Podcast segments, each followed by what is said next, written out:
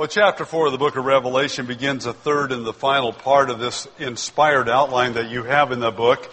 And that inspired outline is found in chapter 1, verse 19. In the first part, the apostle John was told to write the things which you have seen, and so he did. He wrote down about that vision of the glorified Lord Jesus Christ in chapter 1. And then he was told to write down the second part of the outline, write the things which are, present tense. And John did so in chapters 2 and 3. In those two chapters, he pinned the glorified Lord's personal message to each one of seven specific churches that were chosen by him because those churches would represent conditions in churches all through the church history. For example, we talked about that last week. You could find those like the Ephesian church today around the world who are doctrinally solid, but they've left their first love. They don't love the Lord like they used to, or like the Smyrna church is the suffering church. And you can find churches throughout the world that are going through suffering because they belong to the Lord and so forth. And so that consumed chapters two and three. And uh, you and I are presently living in this second part of the inspired outline right now, the things which are. And this part will end with the Lord coming back in the air, bringing with him the spirits of the righteous made perfect, as Hebrews 12:23 calls them, those who have died in the Lord uh, since the day of Pentecost, when uh, the Holy Spirit came and indwelt believers permanently and placed them in the body of Christ for the very first time, and that'll go all the way up through until the time when He calls the church home. And uh, that'll happen in a moment in the twinkling of an eye. The Lord will come back in the air. It could happen before this service is over. And what would happen is those uh, spirits of the righteous made perfect would come back with Him.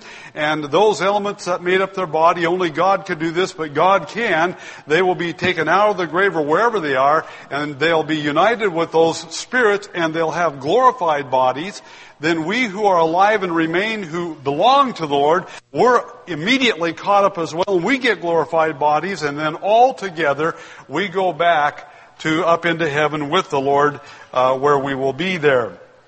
And uh, that's that first part here. In fact, that's when he will have fulfilled that promise that he made to the disciples as well as to you and me when he said, I go to prepare a place for you.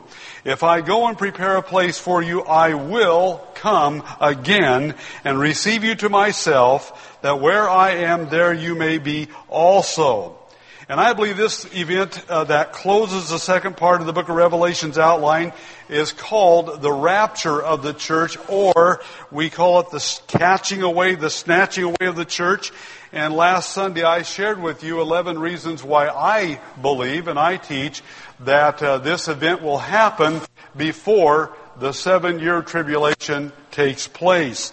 If you are not here and would like to have an interest in that, you can uh, go on the web page, which is on the front of the bulletin, uh, or else you can call the church office and get a copy of that message if you would like to have one uh, for why I believe that it is a pre-tribulational rapture position.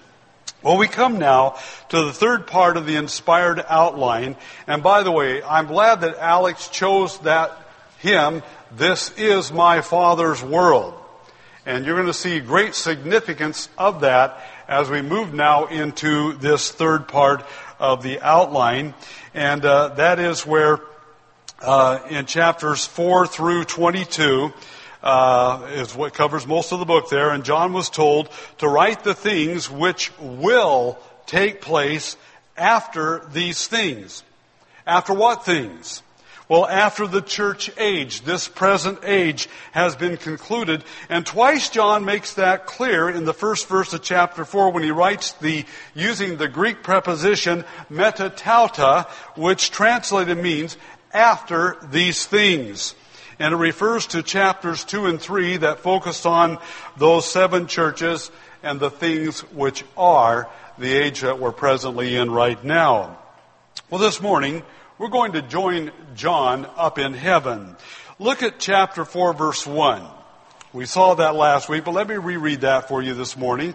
After these things, I looked, and behold, a door standing open in heaven, and the first voice which I had heard, and that's the Lord Jesus Christ found over there in chapter 1, like the sound of a trumpet speaking with me said, Come up here, and I will show you what must take place after these things. In this verse, the glorified Lord Jesus Christ commands John to come up into heaven. It is an aorist imperative. It's a command in the Greek language. He's commanded to come up here. But you will also notice we're told why the Lord called John up into heaven. He says, I will show you what must take place after these things. After this present church age, this age of grace has ended. What the Lord is going to reveal to John and have him write down for us is indeed a major unveiling of future events that will affect the whole world in staggering ways. So much so that it must begin in heaven where John finds himself in the throne room of the Lord God, the Almighty. And what he sees and hears there sets the stage for all that will follow thereafter. In your outline that's in your bulletin, we're going to begin with this, the biblical accounts of the glory of God on His throne. The biblical accounts of the glory of God on His throne. There's an importance that we do this, that you, you trace back to what does the Bible teach you about this heavenly scene. And we begin, uh, we come together this morning to worship the Lord, of course, but I'll tell you what, when you're taken and transported into heaven and using Scripture, the Holy Spirit can do that for us, it makes a tremendous impact on your and my worship as well as how we live out our lives. Gives us, by the way, great encouragement and great hope as well. And so we begin with number one, Moses' account you don't need to turn to that one. I'm going to have you turn to some, but in Moses, the uh, verses, it's Exodus 24, 9 through 11. Exodus 24, 9 through 11. You remember God had given them the law. Mount Sinai was all of fire and quaking and so forth, and there was thunder going on. And then after he gave them the law, he invited Moses and uh, uh, Aaron and Nadab and Abihu and the 70 elders of Israel to come up and meet with him. And they saw the God of Israel, and under his feet there appeared to be a pavement of sapphire, as clear as the sky itself. Yet he did not stretch out his hand against the nobles of the sons of Israel, and they saw God, and they ate and drank. That's your first introduction, by the way, to something about the glory of God on his throne, found here in Exodus 24, 9 through 11. And then we have Isaiah's account, and you're very familiar with it, but if you want to turn there, that's Isaiah chapter 6 and verses 1 through 4. And We have his account of God on his throne. In the year of King Uzziah's death, I saw the Lord sitting on a throne, lofty and exalted, with a train of his robe filling the temple seraphim stood above him, each having six wings. With two he covered his face, and with two he covered his feet, and with two he flew. And one called out to another and said, Holy, holy, holy is the Lord of hosts. The whole earth is full of his glory and the foundations of the threshing holds trembled at the voice of him who called out while the temple was filling with smoke. Quite a picture is given to you and me of God on his throne that Isaiah reveals to us in this section. I want you to turn to a rather lengthy one, and we'll be looking at that off and on uh, through the coming weeks if the Lord doesn't call us home first. But turn to Ezekiel. Ezekiel chapter 1. And I'm going to re- begin reading at verse 4 and read through the end of the chapter. And you might also want to write in your notes and your outline chapter 10, 1 through 22. Because of time, we'll not look at that. At another Sunday, we may very well do that. But this is an amazing picture. I don't know about you, but I've read it a number of times and tried to just get it in my mind. What, what did Ezekiel see? And uh, just to, to get an image of that, I thought I want to take the time to go on the internet and see if anybody has drawn some pictures of this, and maybe we can put one up here at some time uh, if we don't go to heaven first and get to see it there. But look at Ezekiel and just follow along as I read this. And uh, I'm going to start with verse 4. If you don't have your Bible, you can look back here uh, behind me here, up front, behind me. As I looked, Ezekiel says, Behold, a storm wind was coming from the north. Keep that in mind, a storm. A great cloud with fire flashing forth continually and a bright light around it, and in its midst something like glowing metal in the midst of a fire, or in the midst of the fire. Within it there were figures resembling four living beings, and this was their appearance. They had human form. Each of them had four faces and four wings. Their legs were straight and their feet were like a calf's hoof, and they gleamed like burnished bronze. Under their wings and on their four sides were human hands. As for the faces of the wings of the four of them, their wings touched one another. Their faces did not turn when they moved. Each went straight forward. As for the form of their faces, each had the face of a man. All four had the face of a lion on the right and the face of a bull on the left, and all four had the face of an eagle. Such were their faces. Their wings were spread out above. Each had two touching another being and two covering their bodies. And each went straight forward wherever the Spirit was about to go. They would go without turning as they went. In the midst of the living beings, there was something like, that looked like burning coals of fire, like torches darting back and forth among the living beings. The fire was bright and the lightning was flashing from the fire. And the living beings ran to and fro like bolts of lightning.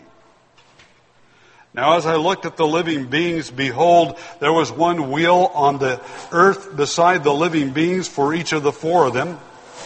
The appearance of the wheels and their workmanship was like sparkling beryl, and all four of them had the same form, their appearance and workmanship being as if one wheel were within another. Whenever they moved, they moved in any of their four directions without turning as they moved. As for their rims, they were lofty and awesome, and the rims of all four of them were full of eyes round about. Whenever the living beings moved, the wheels moved with them. And whenever the living beings rose from the earth, the wheels rose also. Whenever the Spirit was about to go, they would go in that direction, and the wheels rose close beside them, for the Spirit of the living beings was in the wheels. Whenever those went, these went. And whenever those stood still, these stood still. And whenever those rose from the earth, the wheels rose close beside them, for the spirit of the living beings was in the wheels. Now over the heads of the living beings there was something like an expanse, like the awesome gleam of crystal spread out over their heads. Under the expanse, their wings were stretched out straight, one toward the other. Each one also had two wings covering its body on the one side and on the other. I also heard the sound of their wings like the sound of abundant waters as they went, like the voice of the Almighty, a sound of tumult like the sound of an army camp. Whenever they stood still, they dropped their wings. And there came a voice from above the expanse that was over their heads. Whenever they stood still, they dropped their wings. Now above the expanse that was over their heads, there was something resembling a throne, like lapis lazuli in appearance, and on that which resembled a throne, high up was a figure with the appearance of a man. Then I noticed from the appearance of his loins and upward something like glowing metal that looked like fire all around within it. And from the appearance of his loins and downward I saw something like fire and there was radiance around him. As the appearance of the rainbow in the clouds on a rainy day, so was the appearance of the surrounding radiance. Such was the appearance of the likeness of the glory of the Lord. And when I saw it, I fell on my face and heard a voice speaking. I'm not sure what I read there. But one thing I do know, this awesome picture of the glory of God on his throne, and you sense the fire and the storm. Why? Because it was down here upon the earth, and judgment was about to fall upon Israel at this time. The Shekinah glory was going to leave the temple and leave Israel. And that's all wrapped up in that picture. We come now to another revelation in Scripture of God on His throne, and that is found in Daniel chapter 7, verses 9 through 14. Again, tie them all together. Verse 9 of Daniel 7, I kept looking, Daniel says, until thrones were set up. And the Ancient of Days took his seat. His vesture was like white snow, and the hair of his head like pure wool. His throne was ablaze with flames. Its wheels were a burning fire. A river of fire, fire was flowing and coming out from before him. Thousands upon thousands were attending to him, and myriads upon myriads were standing before him. The court sat, and the books were opened. Little parenthesis here. Then I kept looking because of the sound of the boastful words which the horn was speaking. I kept looking until the beast was slain and its body was destroyed and given to the burning fire. As for the rest of the beasts, their dominion was taken away, but an extension of life was granted to them for an appointed period of time. And now John goes right back to the vision in heaven. I kept looking in the night visions and behold, with the clouds of heaven, one like a son of man was coming, and he came up to the Ancient of Days and was presented before him. And to him was given dominion, glory, and a kingdom that all the peoples, nations, and men of every language might serve him. His dominion is an everlasting dominion which will not pass away, and his kingdom is one which will not be destroyed. And then we'd come to the one revelation of God on his throne in the New Testament. And that, of course, is our text, Revelation chapter 4. And I'm going to start at verse 2 and just read down through verse 11. I'll not read chapter 5, but it's really 4 and 5. But follow as I read verse 2 of chapter 4 of Revelation. Immediately, John says, I was in the Spirit, and behold, a throne was standing in heaven, and one sitting on the throne. And he who was sitting was like a jasper stone and a jasper in appearance, and there was a rainbow around the throne like an emerald in appearance.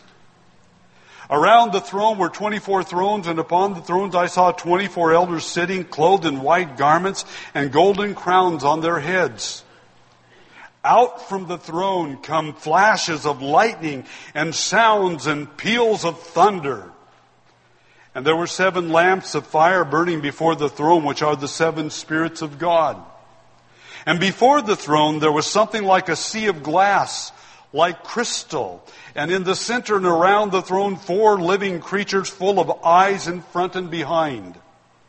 The first creature was like a lion, and the second creature like a calf, and the third creature had the face like that of a man, and the fourth creature was like that of flying eagles. I'd like to remind you, this is what heaven looks like right now.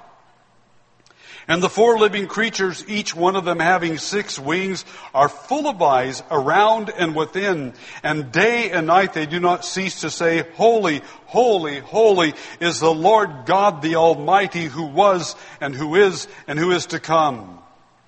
And when the living creatures give glory and honor and thanks to him who sits on the throne, to him who lives forever and ever, the 24 elders will fall down before him who sits on the throne and will worship him who lives forever and ever and will cast their crowns before the throne saying, Worthy are you, our Lord and our God, to receive glory and honor and power for you created all things and because of your will, they existed and were created.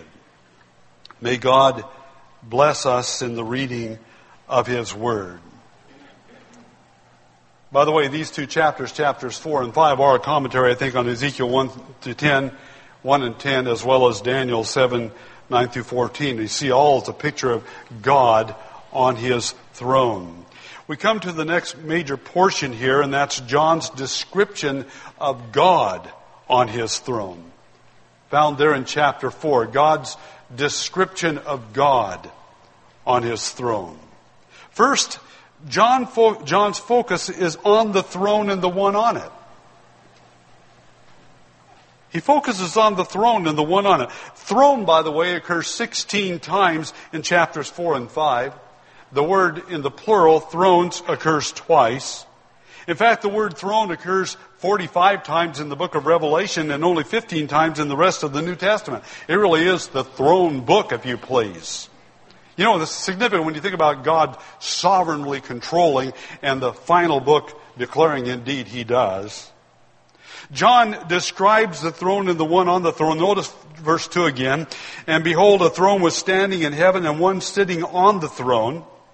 And then down in verse 3, he says, And he who was sitting was like a jasper stone, a sardius in appearance, and there was a rainbow around the throne like an emerald in appearance. And then down to verse 5 and 6, out from the throne come flashes of lightning and sounds and peals of thunder.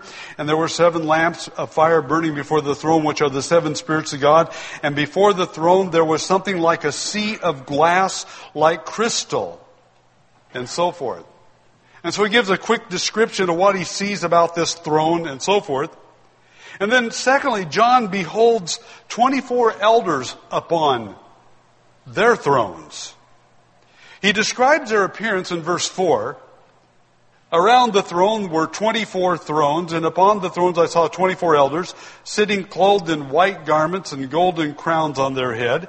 And then he describes their worship in verses 9 through 11. So first he describes then then he describes what they're doing in worship. And when the living creatures give glory and honor and thanks to him who sits on the throne, to him who lives forever and ever, here, here's what happens. The 24 elders will fall down before him who sits on the throne and will worship him who lives forever and ever and will cast their crowns before the throne saying, Worthy are you. Notice it's the elders who are saying this. Worthy are you, our Lord and our God, to receive glory and honor and power, for you all things and because of your will they existed and were created. This is our Father's world. It truly is. Number three, John beholds four living creatures. He describes their appearance there in verse 6. And before the throne there was something like a sea of glass like crystal, and in the center, and around the throne, four living creatures full of eyes in front and behind. The first creature was like a lion, and the second creature like a calf, and the third creature had a face like that of a man, and the fourth creature was like a, a, flying eagle. And the four living creatures, each one of them having six wings, are full of eyes around and within. You know, that's a description we read over in Ezekiel chapter 1. In chapter 10 of Ezekiel, we find these are cherubim. They are a high order of angelic beings. And then he describes what they're doing, their worship. The rest of chapter uh, verse 8, and day and night they do not cease to say, Holy, holy, holy is the Lord God the Almighty, who was and who is and who is to come. So that's their worship. And then we drop down number four, Job, John beholds a book. As we're moving in the progression of what he sees, he beholds a book in the hand of the one on the throne. By the way, you must connect the last verse of chapter 4 with that book. You'll see that a little later on. But five, chapter 5, I saw in the right hand of him who sat on the throne a book, a scroll, if you please, written inside and on the back, sealed up with seven seals. That's very significant to this heavenly picture of God on his throne and all those who are around him worshiping him at this particular time. And we'll see that as we move on. Number five, John beholds a lamb standing as if slain. It's chapter 5. The lamb is also declared to be the lion that is from the tribe of Judah, the root of David. The lamb comes. He takes the book out of the right hand of him who sat on the throne. And when he does so, all heaven, all, listen, he does that act, and all heaven immediately just bursts, it explodes into worship and praise to the Lamb. And I'm sure to the one on the throne as well. The four living creatures begin to praise God and worship Him. The 24 elders fall down and worship Him. It says myriads upon myriads and thousands upon thousands of angels fall down and worship the Lord, the Lamb. And every created thing in heaven and on earth and under the earth and on the sea and all things birth, burst forth in worship and praise to the Lamb. I want you to get the setting because this is a very, very important event that will yet take place. But get the setting. As John sees that, we're going through it in a, in a topical way. We're not, not digging down in detail at this point. And that brings us to the next movement in your outline. And most importantly here, after we've looked at that setting, the meaning of this revelation of God on His throne. The meaning. Number one, chapters four and five are the grand prelude to chapters 6 through 19.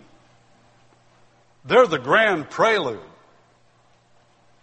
It's not just chapter 6 through 19, but most specifically to that.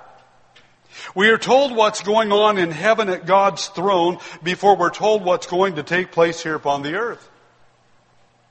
Chapters 4 and 5 are the introduction and background of the tremendous sweep of prophetic events predicted in the rest of the book. Chapters 6 through 19 unfold in detail the seven year tribulation period, especially focusing on the last three and one half years called the Great Tribulation. And it's very striking how the one on the throne is revealed to John. He is described in terms of splendor and glory and light rather than stating his purpose, or person, I'm sorry. Look at verse 3 again, going back to chapter 4. And he who was sitting was like a jasper stone and sardius. He doesn't describe the person, he describes that, that glory and the, the uh, splendor that he beholds radiating out from the one sitting on that throne, and so forth. He is called, though, the Lord God, the Almighty, down in verse 8. Very important. You want to define, determine who this is. He's called the Lord God, the Almighty. By the way, not Father, not Heavenly Father, but the Lord God. Very significant for the purpose of this throne setting and the one who is seated upon it at this point. And that he's called that by all the four living creatures, the cherubim. And we conclude it must be the first person of the Trinity who is called God the Father to us, since in chapter 5 we're introduced to the Lamb that was slain, and we know that would be the Lord Jesus Christ. So it's by deductor, or deduction we deduce that it would be God the Father. But secondly, it is most significant how God is revealed to us on His throne. He's revealed in magnificent splendor and glory. Evidently, John does not really see his person. When he placed Moses, that is, God placed Moses in the cleft of the rock and hid him from seeing him until he passed by, he said to him that no one can see God and live. Paul wrote to Timothy, he wrote, He who is the blessed and only sovereign, the King of kings and the Lord of lords, who alone dwells in unapproachable light, whom no man has seen or can see, to him be glory and honor or eternal dominion. Amen. That's 1 Timothy 6 verses 15 and 16. It is most significant that this one on the throne is called the Lord God, the Almighty, who was and who is and who is to come. This is not a focus here on redemption. This is a focus on holiness and this God of holiness, and whose righteousness has been spurned, and therefore those who have done so must be judged. But don't miss the ascription of praise and worship given to him down in verse 11. It's most revealing. This revelation of the Lord God, the Almighty, on his throne has to do with his creation and especially what's going on down here on the earth. The throne of God represents the universal sovereignty and rulership of God over all His creation, and in particular over earth. Look again at verse 11. Worthy are you, our Lord and our God, to receive glory and honor and power. Why? Why? For you created all things, and because of your will they existed and were created. Now, number three. Number three. The storm effect. The storm effect coming out from the throne explained the main purpose for this throne room setting. It says there in verse 5 of chapter 4, out from the throne come flashes of lightning and sounds and peals of thunder. You might recall in Ezekiel, he saw that river of fire and the storm as well. It's like looking far out at a storm that's built up and is coming your way. He saw that in Ezekiel chapter 1. Daniel saw it over in chapter 7, and we'll see that a little bit later on as well. The storm effect coming out from the throne explains the main purpose for this throne room setting. You see, folks, the day of God's grace has now come to an end. At this point, when this event takes place, God's grace has run out. I do not mean by that that no one gets saved after this event. That's not true. But he says, I, uh, you know, we wait, we wait for God to move in action. Many and many a prayer has gone out. Lord, please come and deliver me. Come and make things right. And we wonder, well, why is God silent? Why is the heavens silent? And God says, listen, there will come a day. Believe me, there is coming a day in my schedule. I indeed will come. The day of grace at this point has now run out. It's ended. The day of grace is over at this point, if you please.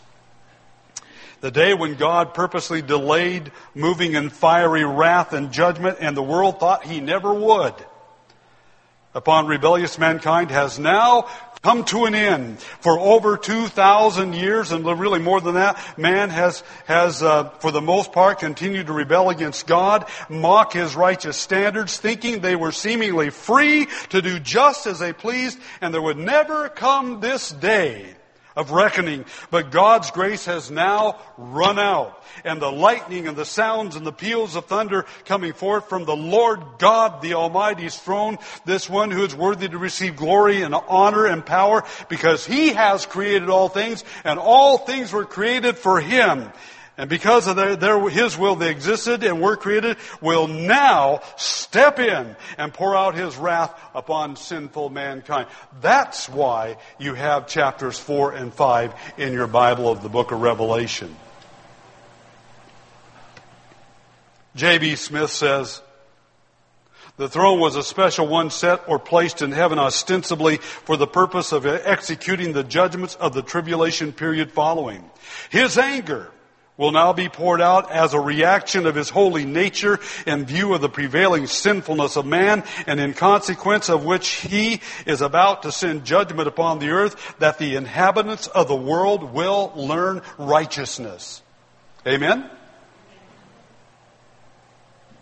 As Daniel account says, the court sat and the books were open. This is the court scene. This is not a throne of grace, dear ones, that we come to now in prayer. This is a throne of judgment and the outpouring of God's wrath. When the earth is, when the focus is back on earth during the seven year tribulation period, here's what we read. Follow along with a quick little journey about that.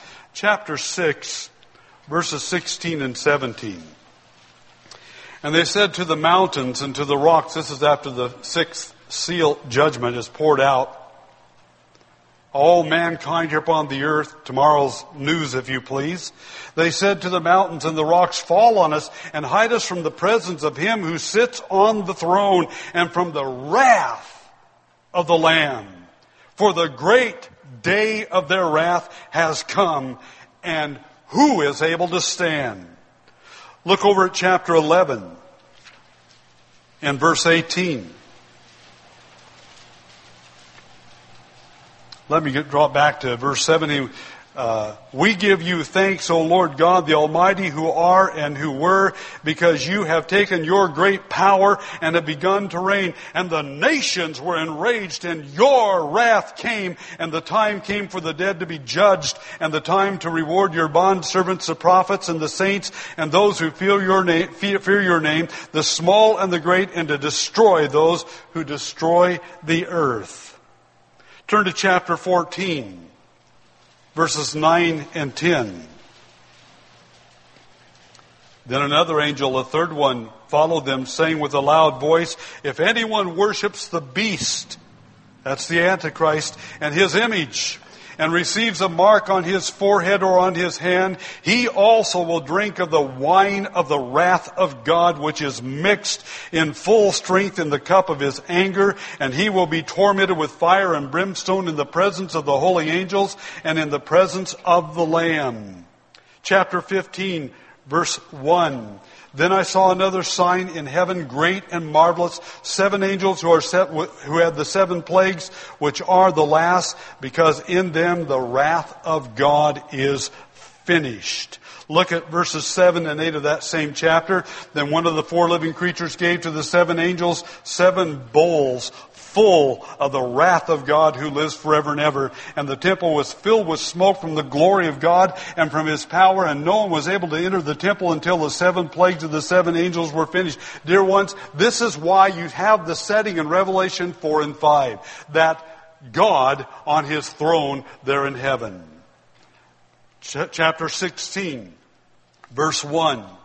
Then I heard a loud voice from the temple saying to the seven angels, Go and pour out on the earth the seven bowls of the wrath of God. Down in verse 19, the great city, that's Jerusalem, was split into three parts, and the cities of the nations fell.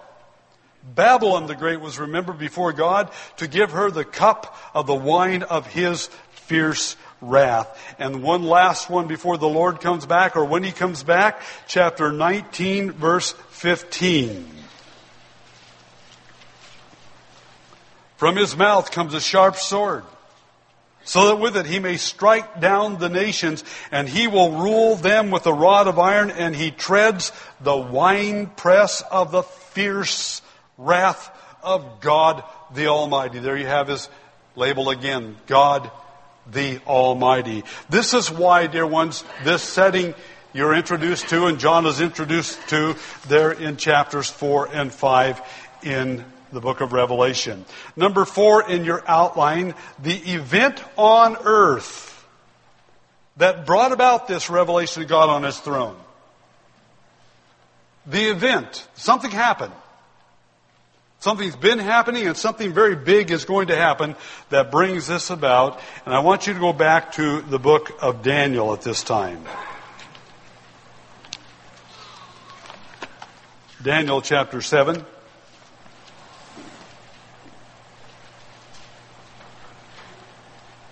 Daniel has this vision of these four ferocious beasts that represent world powers. The first was like a lion and had the wings of an eagle, and we know because it says that was Babylon, the world power of Babylon that came on the scene. Then he sees this second beast. It resembles a bear raised up on one side, and we're told that's Medo Persia, which will follow Babylon. And then the third was like a leopard, which had on its back four wings of a bird. Uh, the beast also had four heads, and this represents Greece. And then there was this fourth one, dreadful and terrifying and extremely strong and had large iron teeth, and we know that to be Rome. But then Daniel beholds this last beast had ten horns and a little horn that came up among them that possessed eyes like the eyes of a man and a mouth uttering great boasts. Look at verses 7 and 8. Daniel 7. After this, he said, I kept looking in the night visions, and behold, a fourth beast, dreadful and terrifying and extremely strong, and it had large iron teeth. It devoured and crushed and trampled down the remainder with its feet. And it was different from all the beasts that were before it and had ten horns. While I was con- contemplating the horns, behold, another horn, a little one, came up among them, and three of the first horns were pulled out by the roots before it. And behold, this horn possessed eyes like the eyes of a man, and a mouth uttering great boasts. Drop down to the middle of that presentation of God on his throne again to verses 11 and 12. He says, Then I kept looking because of the sound of the boastful words which the horn was speaking. I kept looking until the beast was slain and its body was destroyed and given to the burning fire. As for the rest of the beasts, their dominion was taken away, but an extension of life was granted to them for an appointed period of time. What he's, what he is conveying to us, what he saw, are the world powers all through history. And the last one, and that little horn is the Antichrist and he's making boast. It's amazing how man does that. Totally ignoring God, pushing God out and saying, I'm in control, I'm in power, I'll do as I please, I'll control the world. Of course, this is Satan's last hour. And that's what you're being introduced here in this setting and what you see in Revelation 4 and 5 before you view what's taking place here upon the earth, or going to take place at that time during that seven year tribulation period. John Whitcomb writes in verses 7 and 8, we see the frightful fourth beast with its blasphemous little horn. This is the devil at his worst. Then with hardly a word of transition, the reader is hurried into the third heaven, into the very presence of God where everything is under His absolute sovereign control. He who sits in the heavens laughs. The Lord scoffs at them. Then He will speak uh, under, unto them in his anger and terrify them in his fury. The only possible outcome of this confrontation in a God centered moral universe is utter and final divine judgment on every form of rebellion and wickedness. End of quote. Daniel describes God now on his throne. That's what's taking place this blasphemous person who is under Satan's control, controlling the world, blaspheming. No wonder you read in the last verse of chapter 4 about God is the creator and it's all for him and through him and to him. No wonder you read in the chapter 5 verse 1 about the little book and the significance of that book, which you'll see in a minute. This one now is blaspheming. Satan is now in control of the world and God says, I've had enough. I love it. I've had enough. Daniel says, I kept looking, verse 9, until the thrones were set up and the Ancient of Days took his seat. He describes him, his vesture was like white snow and the hair of his head like pure wool. His throne was ablaze with flames. Its wheels were burning fire. Remember, this is not a throne of grace. This is a throne of judgment, of wrath. A river of fire was flowing and coming out from before him. Thousands upon thousands and were attending him and myriads upon myriads were standing before him. And you saw that in chapters four and chapter five of the book of Revelation. And I love this. Don't miss it. The court sat. This is a court scene. And God is the judge. And then verse 13. By the way, J. Vernon McGee says, while God is setting the judgment seat in heaven to determine who will enter the kingdom on earth, or the kingdom on earth, the little horn is blaspheming and boasting the loudest. However, his judgment is fixed and his kingdom is doomed. I recall reading several times in my Bible that God said he would give the kingdoms to who? His son. His son. And here it is. Verse 13, while this court is set, the blasphemous one, the Antichrist, is mocking and blaspheming on the earth. Satan's hour has come. Verse 13, I kept looking in the night visions, and behold, with the clouds of heaven, one like a son of man was coming. And he came up to the Ancient of Days and was presented before him. That's chapter 5 of Revelation. And to him was given dominion, glory, and a kingdom that all the peoples, nations, and men of every language might serve him. His dominion is an everlasting dominion which will not pass away, and his kingdom is one which will not be destroyed. And that brings us to the fifth point in our outline the presentation of the Son of Man to the one on that throne. The presentation that you saw here, one like the Son of Man was coming and he came up to the Ancient of Days and was presented before him. And of course to him, this one on the throne gave the kingdom, the dominion, and the peoples forever. Turn back to Revelation chapter 5 now this time. And you see the very same thing put in different words. In verses 1 and following, I saw in the right hand of him who sat on the throne a book. You see, this is a throne of judgment. The court has sat.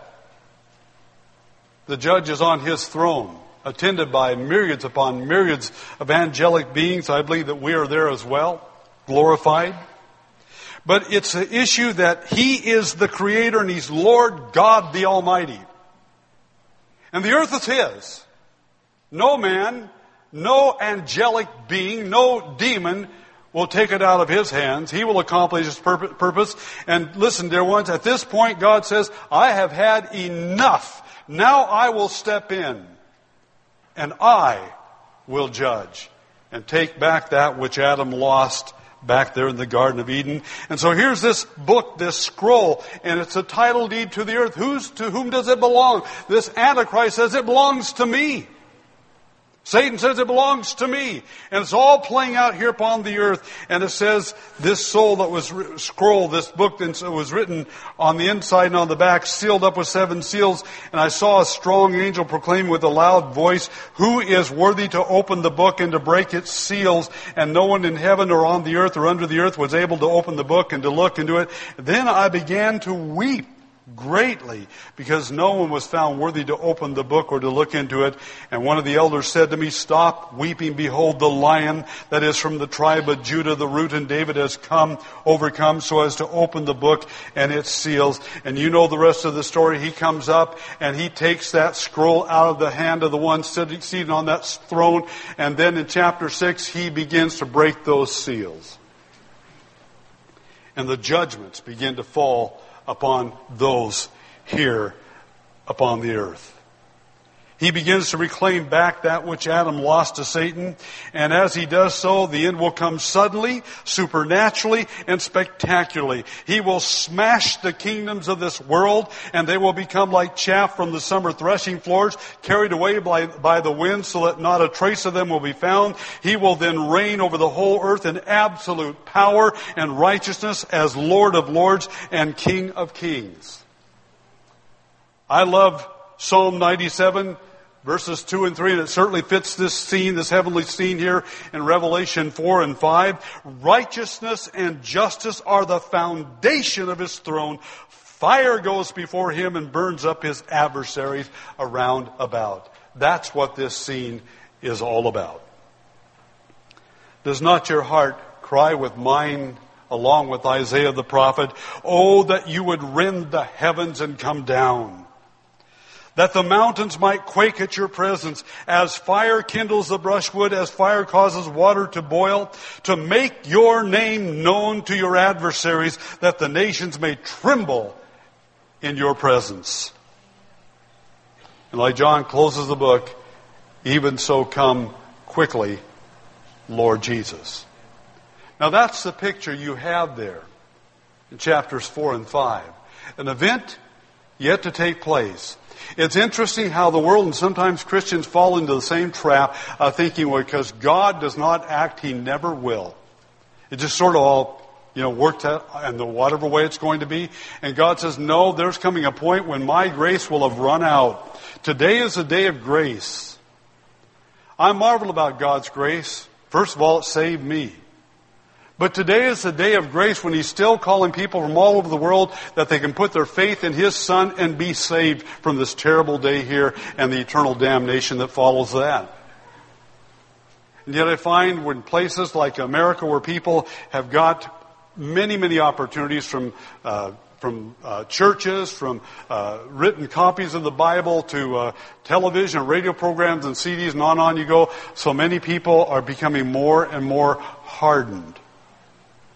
Behold, now is the accepted time. Behold, now is the day of salvation. Dear one, if you're here this morning, and I hope you are, because I'd love to have the church filled with people come in and say, I, I need to be saved. I want to know how.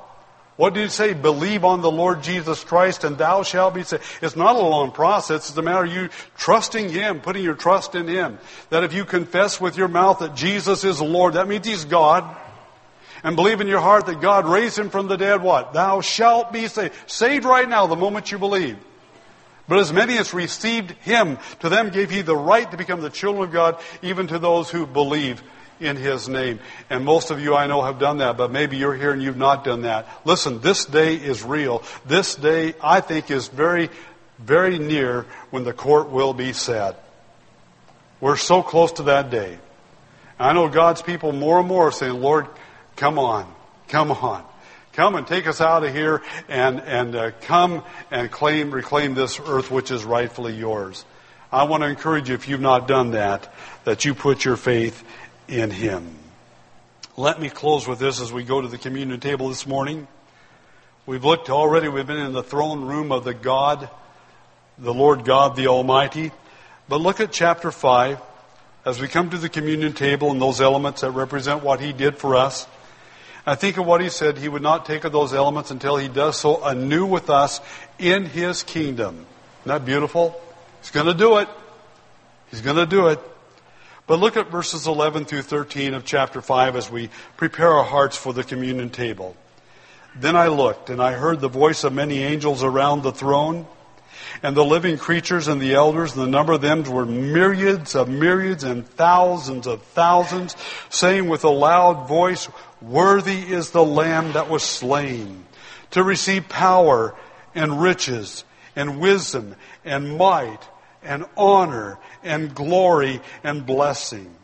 And every created thing which is in heaven and on the earth and under the earth and on the sea and all things in them I heard saying, to him who sits on the throne and to the Lamb be blessing and honor and glory and dominion forever and ever. Let that be your heart's cry and praise and worship as you take these elements that represent what he has done to make you his to deliver you from this terrible hour of judgment and that of eternal damnation.